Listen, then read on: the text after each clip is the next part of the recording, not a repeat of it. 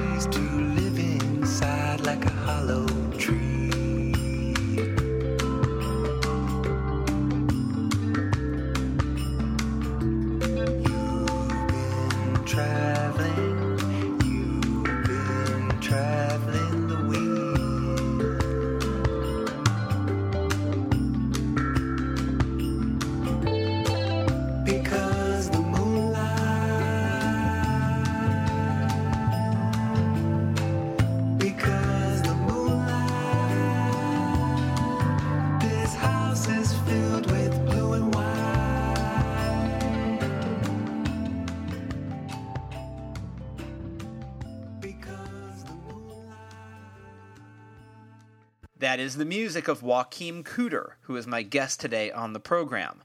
Let me tell you a little bit about Joachim Cooder. Joachim Cooder was born in Santa Monica at the dawn of the 70s. His dad is one of those guys whose work pals were always hanging around the house. And one day, after hanging around, they, I don't know, went somewhere else, but they left their stuff behind. And some of that stuff included a drum kit, which Joachim Cooder climbed behind and felt immediately at home. Now, I should tell you, Joachim's father is Ry Cooder, and that drum kit belonged to Jim Keltner. Not a bad way to get a start. As a matter of fact, it was Jim Keltner who gave Joachim his first drum kit. But I'll let Joachim tell you that story.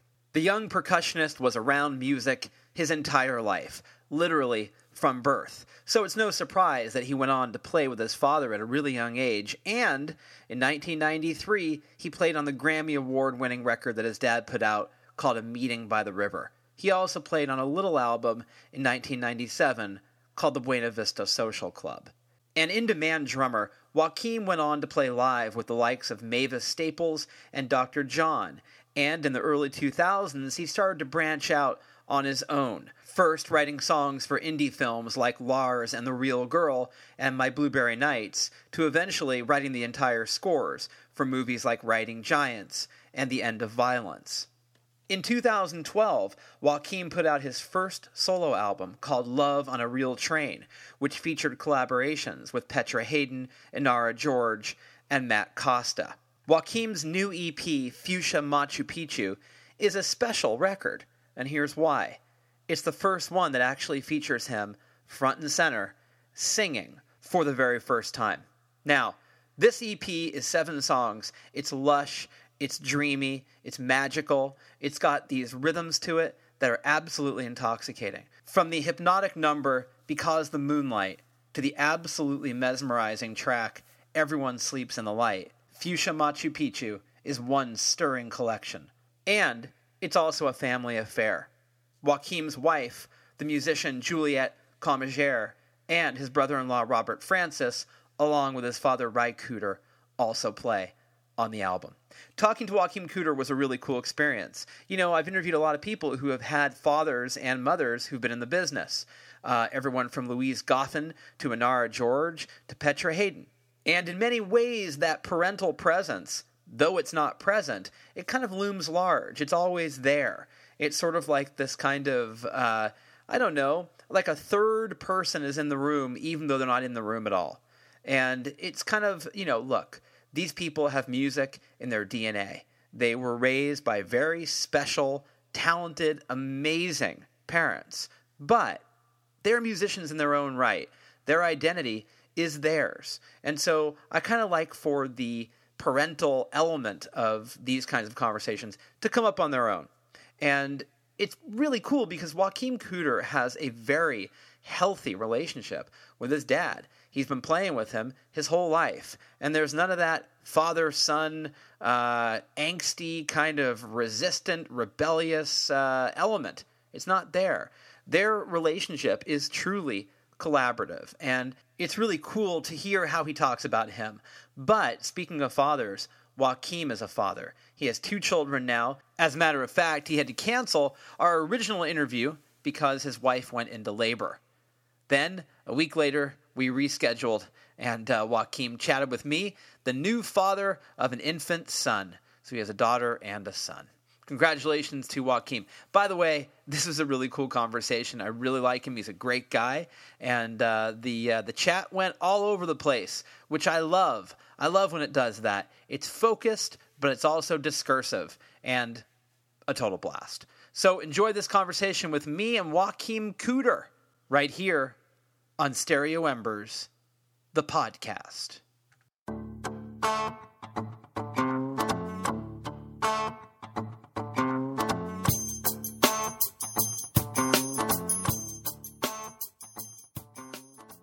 I was talking to Louise Goffin a couple weeks ago, and she was telling me about how voices can be percussive. And I wonder if when you hear your babies crying or your you know, kids talking, do you hear them in a in a percussive way? Um, that's interesting. I the first thing that comes to mind is when we first had our daughter. Uh, I heard her voice everywhere. Like I thought I was hearing her crying, just like especially because my wife and I are swimmers, and when we when you swim, every time I was under the water, I just I just thought I heard her crying. so it's like it becomes maybe it's it's like whatever you kind of it kind of takes on whatever you for me it was like it was everywhere which was a crazy thing. So i don't know. Percussive i guess so i'm sure there's a melody to all if you you know if you hear something it gets stuck in your head. So yeah that's i never i hadn't really thought of it like that Yeah, she was talking about how, how Bob Dylan's voice uh, is like a percussive instrument, which I had never thought about before. And I went back and listened, and I was like, God, she's right. Um, I always think of you know like percussive things being things that you bang on, um, but actually, sound all sound is percussive, I guess. Yeah, yeah, that's that's very true. Um, I mean, I do get. I will say that my daughter has been like a very integral part of my musical creative process. So I'm sure there's, you know, it's probably seeped in, whether it's the percussive, like the sound of her voice, or that. That's mostly it's the things she says for me. But um, yeah, there's I, I get a I get a lot of stuff from her, for sure. What changed for you when you became a father? What changed in your creative process? And did you see it coming? I would say everything changed because before before I had a daughter, before before she was born, um, I never I never even saw myself as a songwriter, as a as a singer. I never I would sing harmony when I was in a band, but I was just a, I was mostly a drummer, behind the scenes kind of guy, uh, producer. I did you know I do film score, but I never the singing I did was for myself almost kind of as a joke. Just I just didn't take it. I just didn't think it was something that I would ever do for other people. And I think when my wife got pregnant, something changed, and I, I guess I, I somehow saw myself differently. I wasn't. I was no longer like the the center of all of my attention where I think, well, I'm this and I'm that, and I don't fit in here, and I must not do this because I'm used to doing that. And then was a combination of her being pregnant and then us being in Nashville for a while. And everything was just so radically different. That's that's when this whole project started, and I started singing, and I said, I'm I'm going to do this now. So before her coming, I never, I, I still probably wouldn't have ever, it never would have come to me. It never would have occurred to me to even try something different. I think that's also an LA thing for me because Los Angeles is like a uh, a place where time means nothing. Like there's no seasons marking the passage of time. It's too hard to get anywhere because of the traffic. So you kind of just, I, I think I was sort of shut down creatively um, because all of a sudden, all of a sudden, oh, five years just went by and I've done almost nothing. So that, I think, having her, even just her being pregnant, not even, I mean, by the time she arrived, then everything just like went wild with my creativity. But even just her coming was was huge, and not being in Los Angeles. Those two things together was the the the like perfect storm for me. I'm from San Francisco, so I can relate to the idea of there not being any seasons because, you know, like in January, we didn't even see a cloud here. It was just like, Yeah. I, just, I don't think that's healthy. I don't think it's healthy not to have seasons in your life. No, are you still there? I am still here, and and there are moments of time where I, where I think back and I go, I don't remember from like 35 to 39. You and I are around the same age. I'm a little bit older than you. Um, I was born in the early 70s. I think you were you were like mid 70s, but I. You know, there's like in my late 30s, I don't remember anything, and I think it was because the weather was Totally. so much the same. I don't think that's a healthy thing. No, I know. I I can't believe there was a, there's. I think I have the same thing. There was definitely five years where I swear I did nothing. I'm sure I probably did something, but not. I mean, I really squandered some time, and I know that's that's just a combination of being here and not being inspired by my surroundings and sort of just becoming complacent and sort of I don't know. I don't have any of that anymore though. I'm it is what little free time there is, it all it all goes into I mean, we we have no TV. I used to watch I feel like I used to just watch Netflix all day. And now there's just none of that. There's no there's like I will I would rather I would just if I would have like waste an hour on watching TV at this point, I would never forgive myself. I know. I can relate to that. I, I know exactly what you mean. It's also like, you know, because we're of a certain age now, you also feel like, you know, time is, you're aware of it being more finite than maybe you did when you were 33. Oh, definitely. Yeah. I mean, you just don't think about those things at all when you're younger. And, but, you know, by the same token, I don't, I'm happy that I had, we had our daughter older. I mean, in a way, I'm happy, and, and then also I'm like, oh no, she's to have old parents when she's, or they both are now. Um, and he's to even have older parents. But, um, it's a, but other than that, I'm, I'm happy that it came later. I feel like we did a bunch of crazy stuff when we were younger and, and then did nothing at some point. I don't know if my wife feels the same way, but I know there was just too much TV being watched at some point. I can relate to that. I, I, I call that my 20s. Um, yeah, exactly. I, I wonder though if maybe like we can rationalize those sort of those years of inertia uh, with you know that's all part of the journey, right? And then the destination is fatherhood, so it almost kind of like pulls it all together in a way. Yeah, um, I mean, for for me, that's probably just what happened. Um, I mean, for a while there, we were in band. I was in bands, and we did a lot of, you know, hard touring and in in vans and slept on people's floors. And I I wouldn't change that for anything because those are some crazy experiences that normal people just don't have. And we got to meet people and see parts of the world that you don't normally see. But um, it it was all yeah, it was all heading toward this time for sure. So you were kind of internal and for a while and then you had a daughter and it's almost as if your daughter made the internal or encouraged the internal to be external. It's almost like she opened you up. Yes, absolutely. I mean, I when I was when I was in high school, I did I did theater, and I was in I did like musical theater. I was Don Quixote, and I couldn't even like a year out of high school.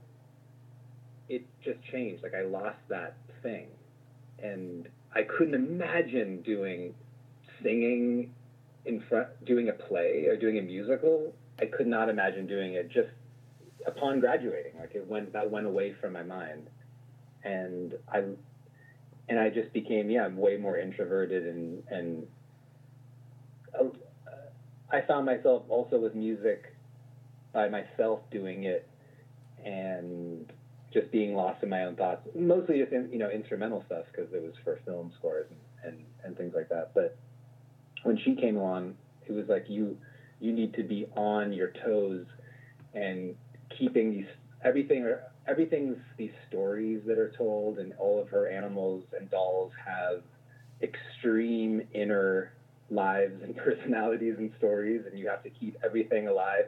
And she remembers everything. And if she wants you to retell a story from something that happened months ago, you got it just made me much more like I feel like I could probably do I could be Don Quixote again. Whereas just because that I feel like she's made me like bring that back. Like I can be like, all right, let's do this. so she's made you more creative. Yes, definitely. It's interesting, you know. I, I had the same thing. I did theater in high school as well, and after I finished college, I did some in college too, and I felt like I kind of lost that thing too. I got more introverted as well, and I couldn't imagine. I'm like, God, I was a lot braver when I was 19 that Yeah. I, I am now. Okay, so what happened to us, Joachim? Why did we lose that thing? I don't know. I mean, I remember, um, because I think I was, well, yeah, I was way, I was, I guess I was a big personality in, not like a big personality, like a big man on campus, but just my, I was a opener, what's the word? I just was more out there with my thing. And because we would, theater kids are just so you know always being kooky i guess. I can imagine what we must have seemed like to other people. And um, my history teacher brought me back. She said can you come back and read that thing you read to the class? I read some speech by somebody in in in my history class. I i'd already forgotten what it was. She said remember when you read that thing and it was so incredible and you just were can you read it to this class they need to be inspired they need to hear you read this thing and I had no recollection. It had only been under a year. I had no idea what she was talking about. And I said, "All right, Carol, I'll I'll come back." And I it was I it was such a disaster. These kids, I was so intimidated by them. They were looking at me like, "Who the hell is this guy?" Um, I stammered through it, and it was I I will never forget how embarrassing that was. And she I felt like she felt really bad for me. And she said, "All right, Joachim, like thanks, uh, thanks for coming in." And everybody was just silent in the room, and we hugged goodbye. And I was like, "Carol, I'm I'm so sorry." and then I never saw her again. No, that's that's probably not true. But yeah, I fell. It, I I fell I fell out of that, but I'm back. So I'm ready to start doing musical theater again.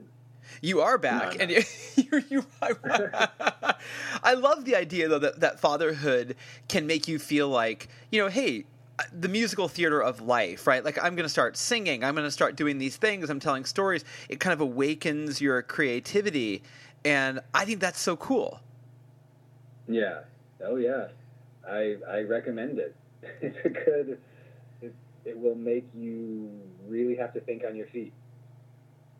Yeah, you, just, and you have to open your ears and listen to what, because young kids, their brains right now, especially before school, before well, if you keep them away from TV, and you let them just let their brains go the way they're supposed to go, you, you you'll never stop hearing the most incredible things ever. But as soon as you relinquish control to the television, I mean, uh, you know, it, it begins to prune back their their creativity. I think I'm I'm a huge You know, I'm a big proponent of the no TV, no screens, nothing for her because it's she's too incredible to, you know, jeopardize any of that.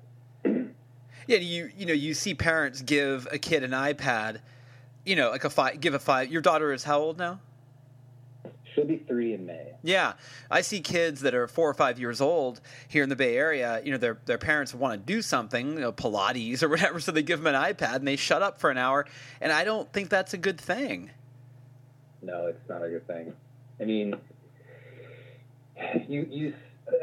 I, I see them. It makes me insane when I see when I'm at a restaurant or we're at a restaurant and there's a one a couple and just one kid. They just put an iPad in front of them. I mean, can't you just can't you guys just like talk for just a second? I mean, what how what what's the worst that's gonna happen? Like, I don't understand why you need to silence that. I, I don't know. That just that makes me completely insane. Um, I feel like I proselytize to anybody who can who will listen to me and say, "Do not do it." You you don't realize we have no idea what is happening to them. I mean, it's just these all the little the devices. They're all very new. It, it's not. We just don't know what what is happening. I mean, we do know. It's. I feel like it shrinks their um, perspective. If if you're always looking down at this little screen, and you're not looking up, and you're not looking out, and you're not seeing what's around you, something is happening to their brain that is happening. It's, it's, it's, there's like a internal thing that's happening as, along with the physical aspect of always just looking down and narrowing your scope of what is coming to you. So And God forbid you have a conversation with your kid at dinner. yeah, You know, you might be, you might learn something incredible. You just like give them a chance to tell you. yeah, I think it's cool that your daughter's three and she already has backstories for her for her dolls. Oh, it's crazy. I mean, it's so it's so great. I mean, she she's how I get. I've gotten my best song, my best lyrics, and my best ideas have come from stuff she said and stuff about her dolls. Um, they're all yeah, they're all there. It's all right there. Now, have you always self-identified as being a drummer? Yeah, because that's. I started playing drums at a really, really early age. It was it came completely naturally to me. Um, I never played guitar. I still don't. It makes zero sense. I couldn't. I've just started playing the ukulele. That I can understand, and I can, I can play a few chords. But drums have always been the most natural thing, and I think I was probably around five when I started. And because my dad's a guitar player, I was always to just I could just play with him. And you know, it wasn't like I played guitar not that great and he played guitar. Then we wouldn't really. That would just be not. There would be nothing there. It would just be like pointless. So it just worked out, and I've been doing it ever since. And that just was what I did. And so it wasn't until just you know this last year or two years that I started singing and performing and not just being a sideman. I still love you know playing drums and I do it for people when I'm asked or, or anything like that. But I play drums on my own songs for the record. But yeah, so I have yes to, to answer your question. Yes, I've always identified as a drummer. It never when you got behind the kit as a kid, that just felt natural to you. Yes, it was. There was a um, the drummer who's Jim Keltner, who was always played with my dad, who's you know like the one of the most revered session drummers. Was they were rehearsing in our living room mm. at the time for either a record. It was it must have been it was like eight, 1982. So I was probably could have even been four then if I was born in '78. But he left the kit and it would be there overnight, and I would go down in the night and play it. And I think I was always fascinated by him because he would have these big or at least at the time, since I was so little, these just huge drum kits with all this, you know, hardware and things hanging around and tape. There's all these like colored tape always on his stuff, and he's you know marked off positions of where just everything was just so huge, and there's so many things. And uh, so I was always I would always kind of like crawl into his kit, and he would see me there. I think I would sometimes startle him because he'd be having his eyes closed, and then he would look down, and I would be like under under the floor tile or something. and then he, when he came when during that during that time, he saw that I was playing, and then he gave me my first kit because he saw that I could play, and then that was that. I love the idea that it, that it felt natural. I always feel like um, sometimes when you when you you know maybe you pick up an instrument or you try a sport and there's that sort of talking heads line where it's like you may ask yourself how do I work this? You know and then other times it just completely works. And I think that um, you know there's a, even though something can feel natural and you go oh I I got to weigh in on this even though I know I have to do work on it it feels very natural to me. It's it's cool to hear you say that. Yeah yeah, I, it was it was very natural, and I didn't. I think maybe around starting in high school, I started to want to take lessons and and get more some more chops. You know, like I wanted to. There's more to learn that that wasn't there to begin with, but that was you know that's when that was in my teenage years, so I'd already been doing it for however long that was. Um, and that and that was great too because then you could do more that you're thinking of. You can apply it. You can get your hands to match up with your. Because I don't think I wasn't like a jazz prodigy, the guys who just can do this the craziest stuff ever out of the gate. When you were starting, who did you uh, who did you like? Who was kind of blowing your mind when you were a kid? Well, it started with Keltner. He clearly was the whole impetus for everything. and then I love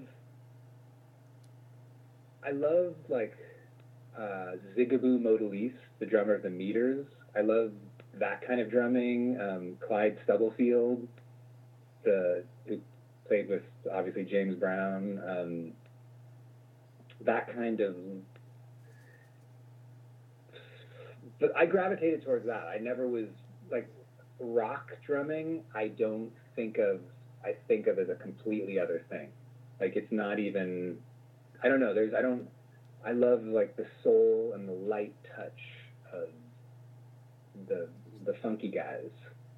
Um, and I I'm I'm also a giant reggae fan, so I love Sly and Robbie.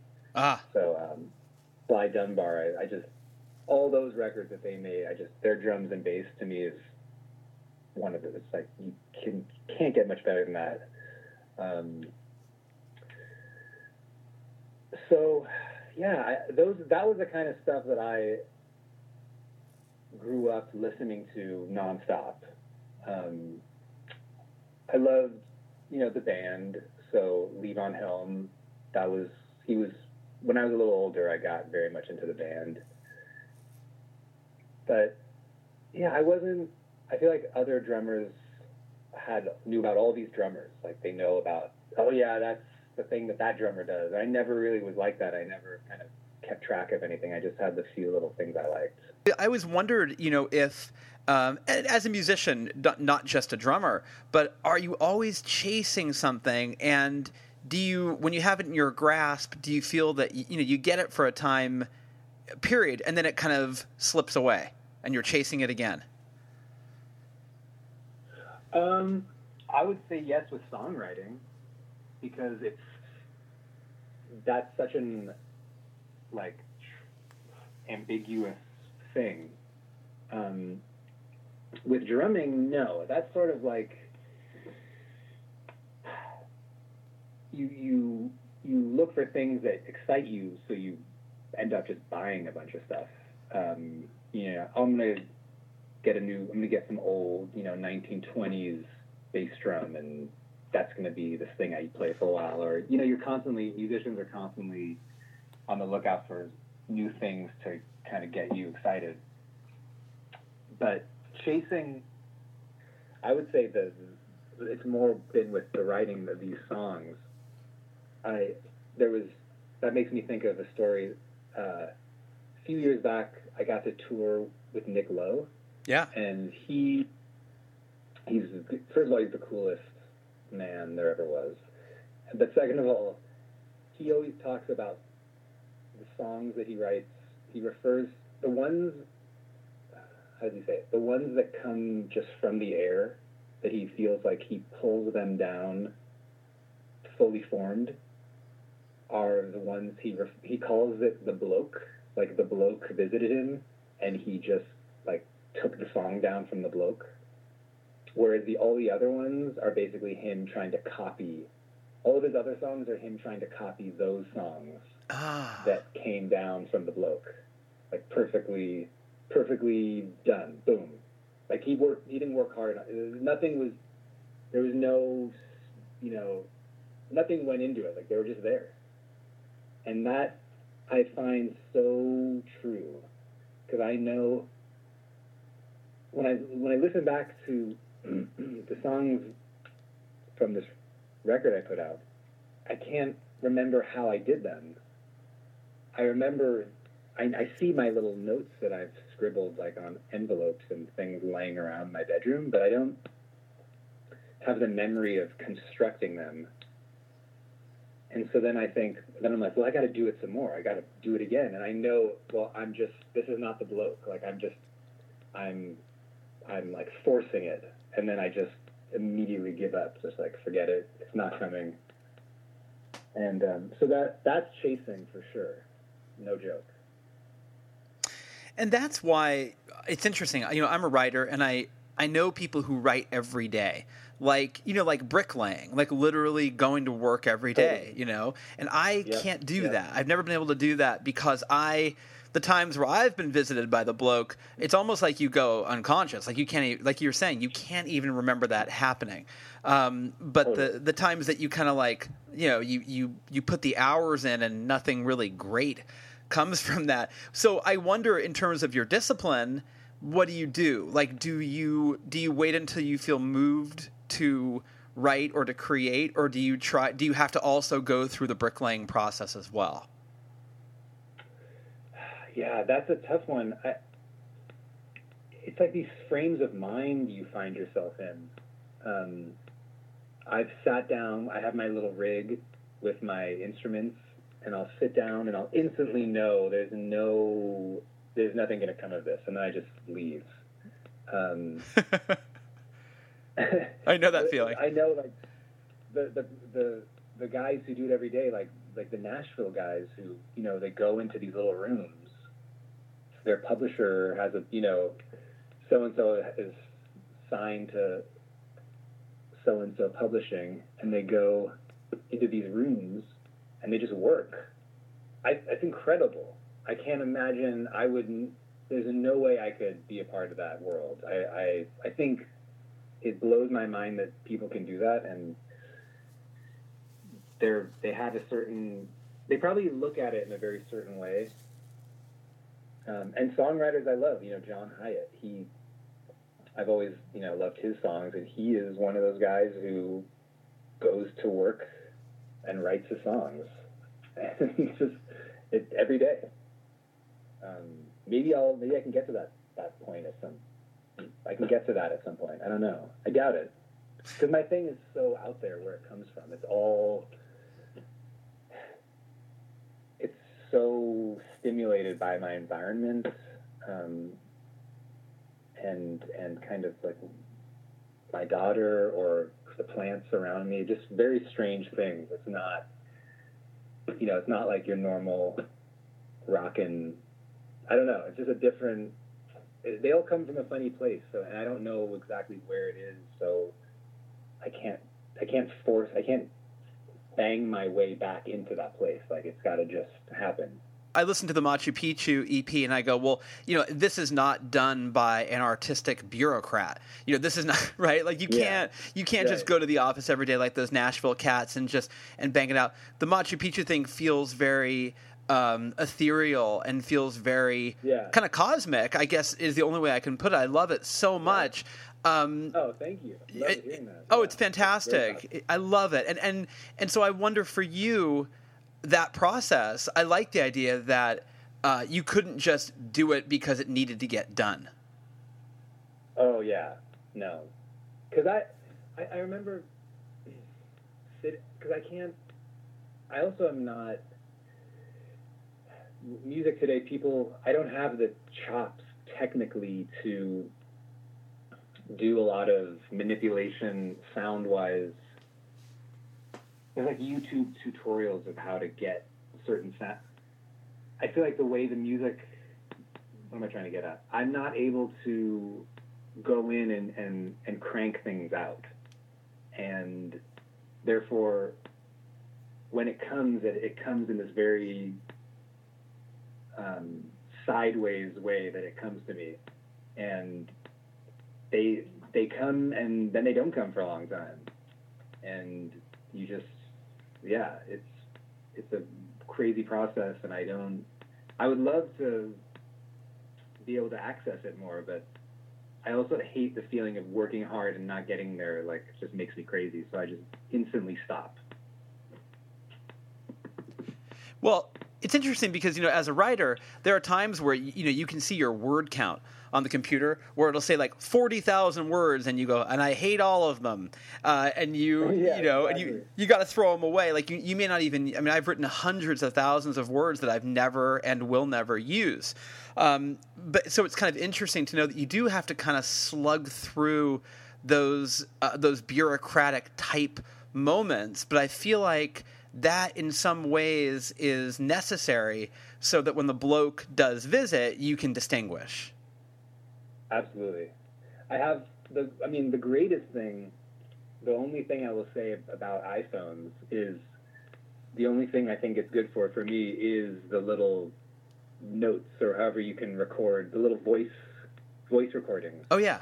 because that that has been I'll I have these these tank drums, these um, propane tanks that this guy in Colorado makes. He he saws them in half and welds them together and then cuts out these tongues and they have these you, you play it they're like these magical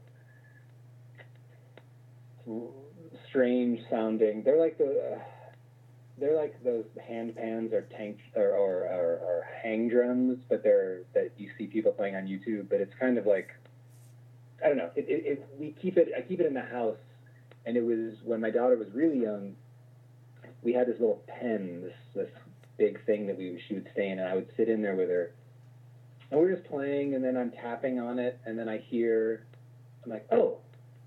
And so I just press recording, and she's talking, and I just start singing this one song. I'm like, this is how I'll do this song, and it's just in that. And then I stop it, completely forgotten about it because it just goes out of your brain. It's gone.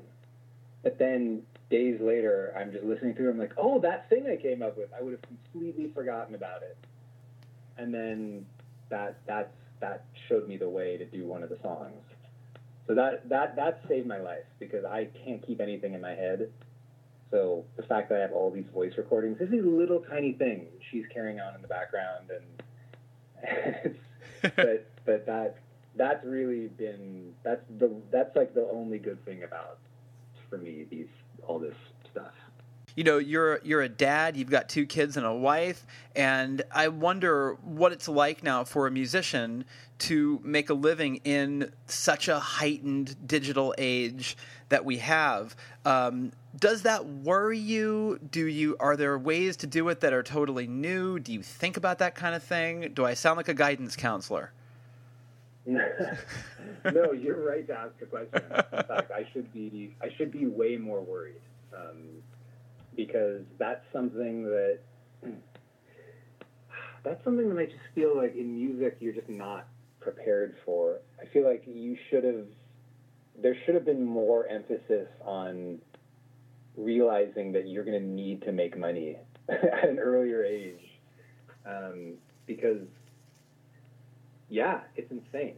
There's no, you know, all the all our friends who are musicians, even the ones who are you know pretty successful, still are not making that good money. It's it's really quite um, worrisome. The ideal thing would I do these film scores every now and then, but I don't do them enough to like I don't I'm not good at parlaying one really good job into another one. You know, I'm not I feel like there's some people who are good at I guess marketing themselves. That's a really that's something that I always think about, you know, from my wife and I have the same thing. We never thought about our, ourselves as like a brand.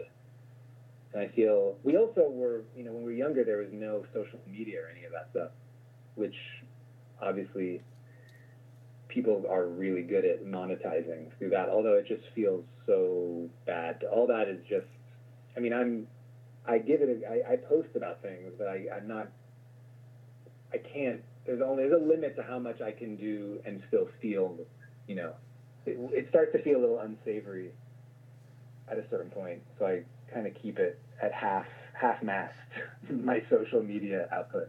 but um, I guess yeah, I I don't get you know I don't get enough I don't do enough uh, session work to make it be like well I do my session work. Um, I don't do enough film score. Ideally, I would be doing a little more of everything else, and I'd be making more money, or you know, doing something completely different. Um, like, but I don't know what that would be either because I have no skills. for a while, I, for a while, I was apprenticing a chef, and because um, I love to cook, and I had this, I started this great relationship with a chef here in Los Angeles, and I was apprenticing, and he said, he's like, you should just stick with me, you know, and like, and I thought, am I gonna stop doing music and become a chef? How radical would that be? um, but then, then you would really, I would really not make any money for a long time, and then I would never see my family because that's just all day and all night, and you're just. But God, it was great. It was a great little era for me. What I love so much about what's happening to you is that you're you're opening up so much creatively. Um, are you comfortable as a singer now? Do you feel that you that that you're settling into that? Yeah, because I just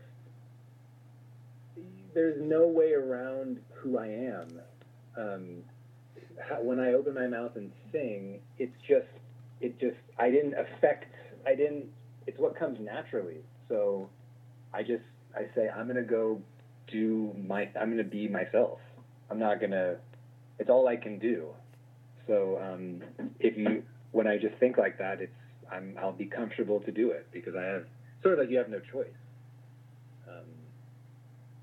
and not you know not try to do anything but just what it is I do, and then see what people say. yeah, well, and also, what about the the subject matter of the Machu Picchu EP? What what were you thinking about? What kinds of things were on your mind lyrically? Well, um, quite specifically, I can tell you that, well, like for example, Fuchsia Machu Picchu was the name of the fuchsia plant that my wife and I bought when we we bought this this house in Mount Washington, which is um, it's like it's northeast LA near Highland Park, where that's like the hot. Highland Park is like the happening news spot, and then Mount Washington is the little hilly area above it. Um, it's kind of like Topanga, but on the east side. And um, we bought this house, and it was handmade by Klaus Voormann.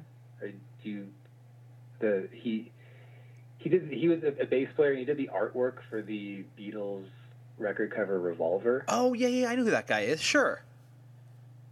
He built it very much by hand. It's like a handmade Topanga house, and we didn't know that at the time. And a bunch of different things happened. We realized the whole story, but it sits on a double lot, and it's really it's a dry, hot, smoggy. Just it's L.A. It's just just harsh landscape. And this we bought this fuchsia plant because on the tag it said fuchsia Machu Picchu, and I thought, yeah, that's a great sounding plant. And um, we didn't know at the time. I mean, you know, it was not a native. It's not a. We we're very into native plants now, um, native Southern California plants, and like the sage, the sages, and the, you know, the all the all the good stuff. But at the time, we bought this fuchsia Machu Picchu, and um, I planted it and just started singing this. It'd be just singing Fuchsia Machu Picchu became this like weird chant, funny thing that I just did for the plant, and it just made me laugh. It was, it was just like a joke. And then um, I guess it was, it would have been, and I did that for a long time because I was just thinking, I'm gonna sing to this little Fuchsia Machu Picchu plant because it needs all the help it can get. And then it was when we were in Nashville when I had my little electric Mbira and then an old guitar amp. I just sat down one morning and just sang it in this new way that became the way on the record. And that that was definitely some bloke action because I remember I had the verse and the chorus and the whole thing just came out. Uh, I don't know why I said those words. It's just like this is uh, the, the rest of the words that I came up with. Because I, I hadn't been thinking of it earlier. It just there was that day. So, and then a bunch of the other stuff was is stuff that my daughter has said. Um, Elevated Boy is about one of her dolls. Um, uh, and yeah, oh, everyone sleeps in the light. That's some some more odd combinations of like stuff that I've come up with in a dream, and then things she said and memories. When I was younger, I always um, would think about when I'd stay in motels. I would always I could never fall asleep because of the headlights would keep driving by. People just driving all night. You know, like a, a roadside motel because we used to travel a bunch and go on road trips. Right. And I used to think like, where are all these people going all night long? And it used to keep me up because I would come up with these scenarios like maybe somebody is starting a like tr- going on a trip that they're not coming back from. Maybe they're moving. Maybe somebody just commutes and has to drive for two hours every morning when it's dark. Or like maybe somebody's running from somebody. Maybe somebody's after somebody. I would just and it would like keep me awake. And so there's something about like a some kind of late night desperate call out to the universe thing. It all came from a lot of stuff when I was. I think maybe I think of stuff that I used to think when I was younger because I see my daughter now and things that she says. It makes it, it brings back things I remember thinking, and it all gets muddied together into, into the song. But what's cool is that this EP is really a collaborative process between you and your daughter. Oh, definitely. Yeah, very much so. And she she takes she she knows and she and she wants she's like sing sing sing sing to. Um, she named our her brother Snack Pack um, when he when he was you know months ago. Maybe when we first told her that she was going to get a, a brother, and sh what should we name him? And she said Snack Pack, and we said, all right, Snack Pack it is. So he's been Snack Pack, and now he still is Snack Pack. Now that he's in the world, and it's going to be hard to shake that. But um, why did I say that? Oh, she wanted me to sing him some of the songs from my record that are about her. She's like, sing Gaviota Drive, because that's one of the songs on the EP that is about when she was first born in the dark. Like that's one of the stories when we were down in Laguna Beach, um, where my wife's family has a house, and we we were just up, you know, 5 a.m. all the time, walking the streets, and it was cold, and the waves were crashing, and there was nobody else around. So she wanted me to sing that song to him, and she very much has like a feeling of ownership. Like these are her songs too. So that that was pretty cool. What is uh, what is Snack Pack's real name? You know, he doesn't have one yet. Really? We, yeah. He's still snack pack. He, listen, he's going to have a tough high school life if he goes in there as snack pack. I know. we, we, we need to kind of uh, get to it a little. We we have some ideas, but it's not nothing definitive, and it's just it's going to be hard shaking Snack Pack for sure. Your son doesn't have any. Your son's been in the world now for what? Two weeks? A week? uh, almost a week tomorrow. Wow, wow. The, he's the, the nameless the nameless boy. Yeah. do, do you um do you ever think that that maybe you would like to raise your kids where there are seasons? Do you think about getting out of LA? Yes, yes, we do. We think about it all the time. Um, we have we have our little our little fantasies. Upstate New York has always been something. Yeah. The little towns, you know, with like an old farmhouse, um, with you know, with fireplaces in every room, and that whole thing with a barn where we can all do our things. Yeah. That sounds great. That sounds good. Um, sounds really good. We love the Bay Area. I mean, that's always been. I mean, I know there's no way we could at this point afford it, but I love. Um, we once looked at a house at the top of Mount Tamalpais, like right before, kind of like right before it becomes just trails. Yeah, It was this sure. Little shack, like. I think it probably it, it was it looked just perfect. You would just think this is all you need. But I think it was, I think there was like serious structural something was going on because it was it was it was expensive, but it was cheap enough to where you're like something must not be right here. Like there's got to be some. So we love we love it up there. Obviously, just I mean the more north. I mean, kind of anywhere would be great. I I don't see us.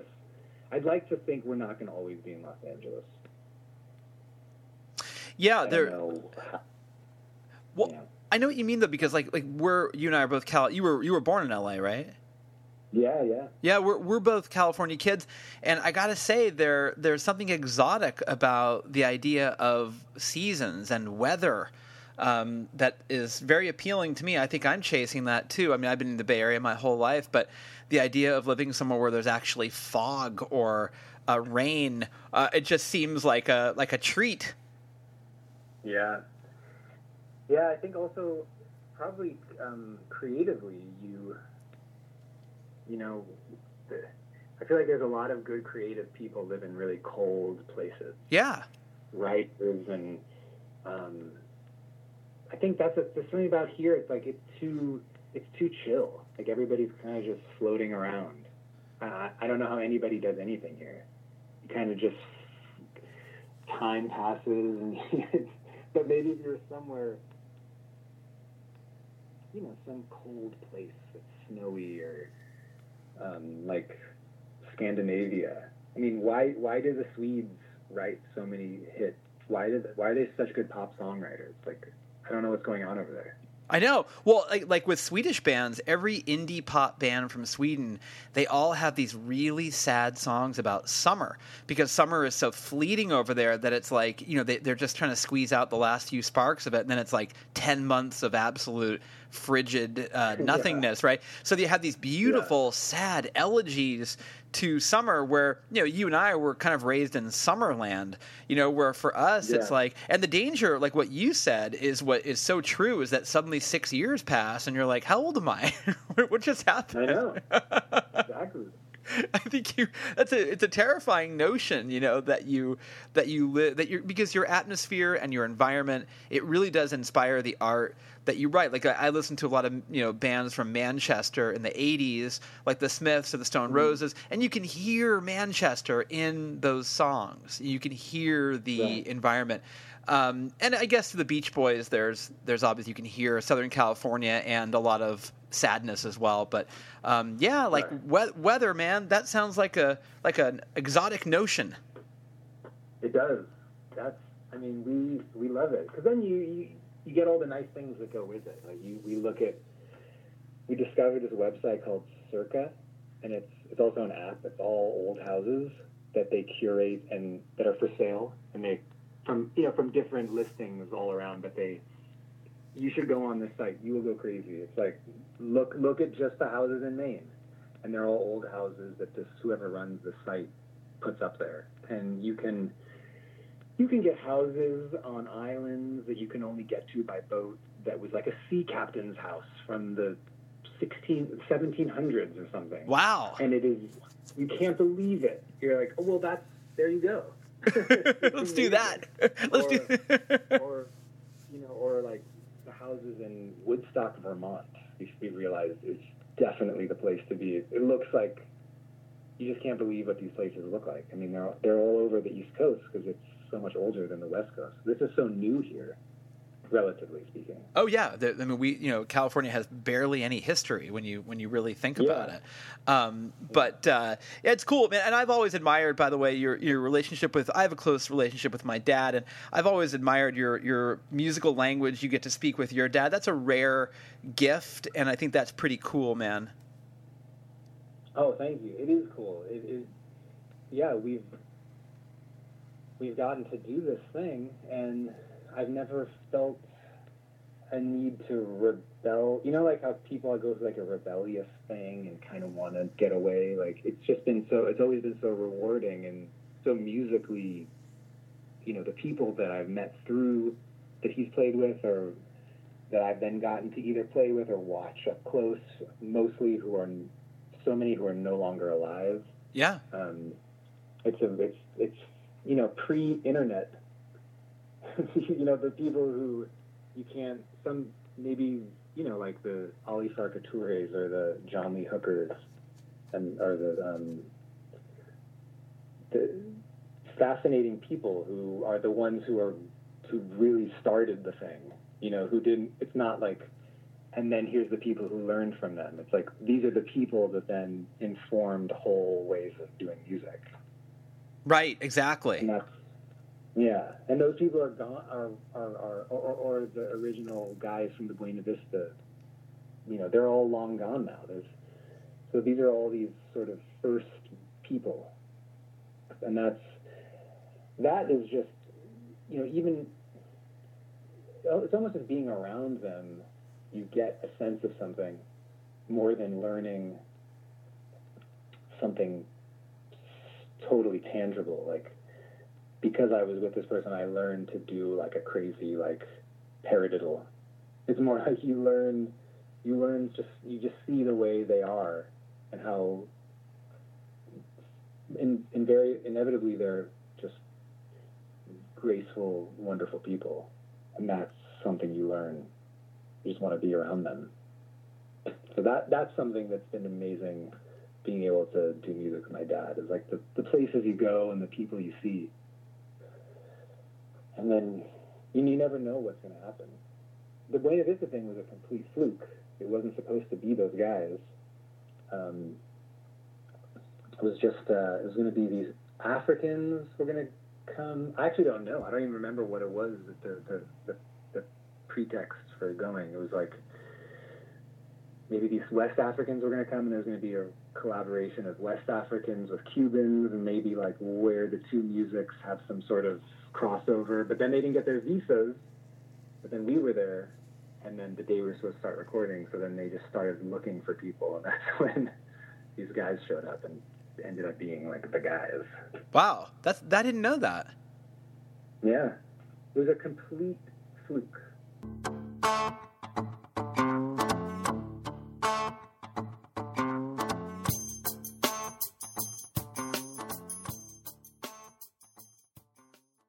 How about that? There you go. Joachim Cooder, what a nice guy. I like that guy. He's pretty cool. He named his kid Snack Pack. Well, temporarily he did, but still, that's a pretty cool name, even though it's only temporary. Although who knows? Maybe it'll stick. Maybe uh, maybe he will always be Snack Pack, which is kind of cool. I could see that catching on. Everything you need to know about Joachim Cooder can be found on his website, joachimcooder.com. If you're interested in Bombshell Radio, well, go to iTunes and subscribe. And while you're there, subscribe to Stereo Embers, the podcast. It'll mean the world to us. It really will. Uh, I'm Alex Green. I will be back next week. And um, who's it going to be? Who's our guest? Do we know? I do know. but I'm not going to tell you. Not because it's a secret, but because I want to appear elusive and therefore alluring. Two things I'm definitely not. But either way, I'll be here next week in a uh, non alluring, elusive kind of way on Stereo Embers, the podcast.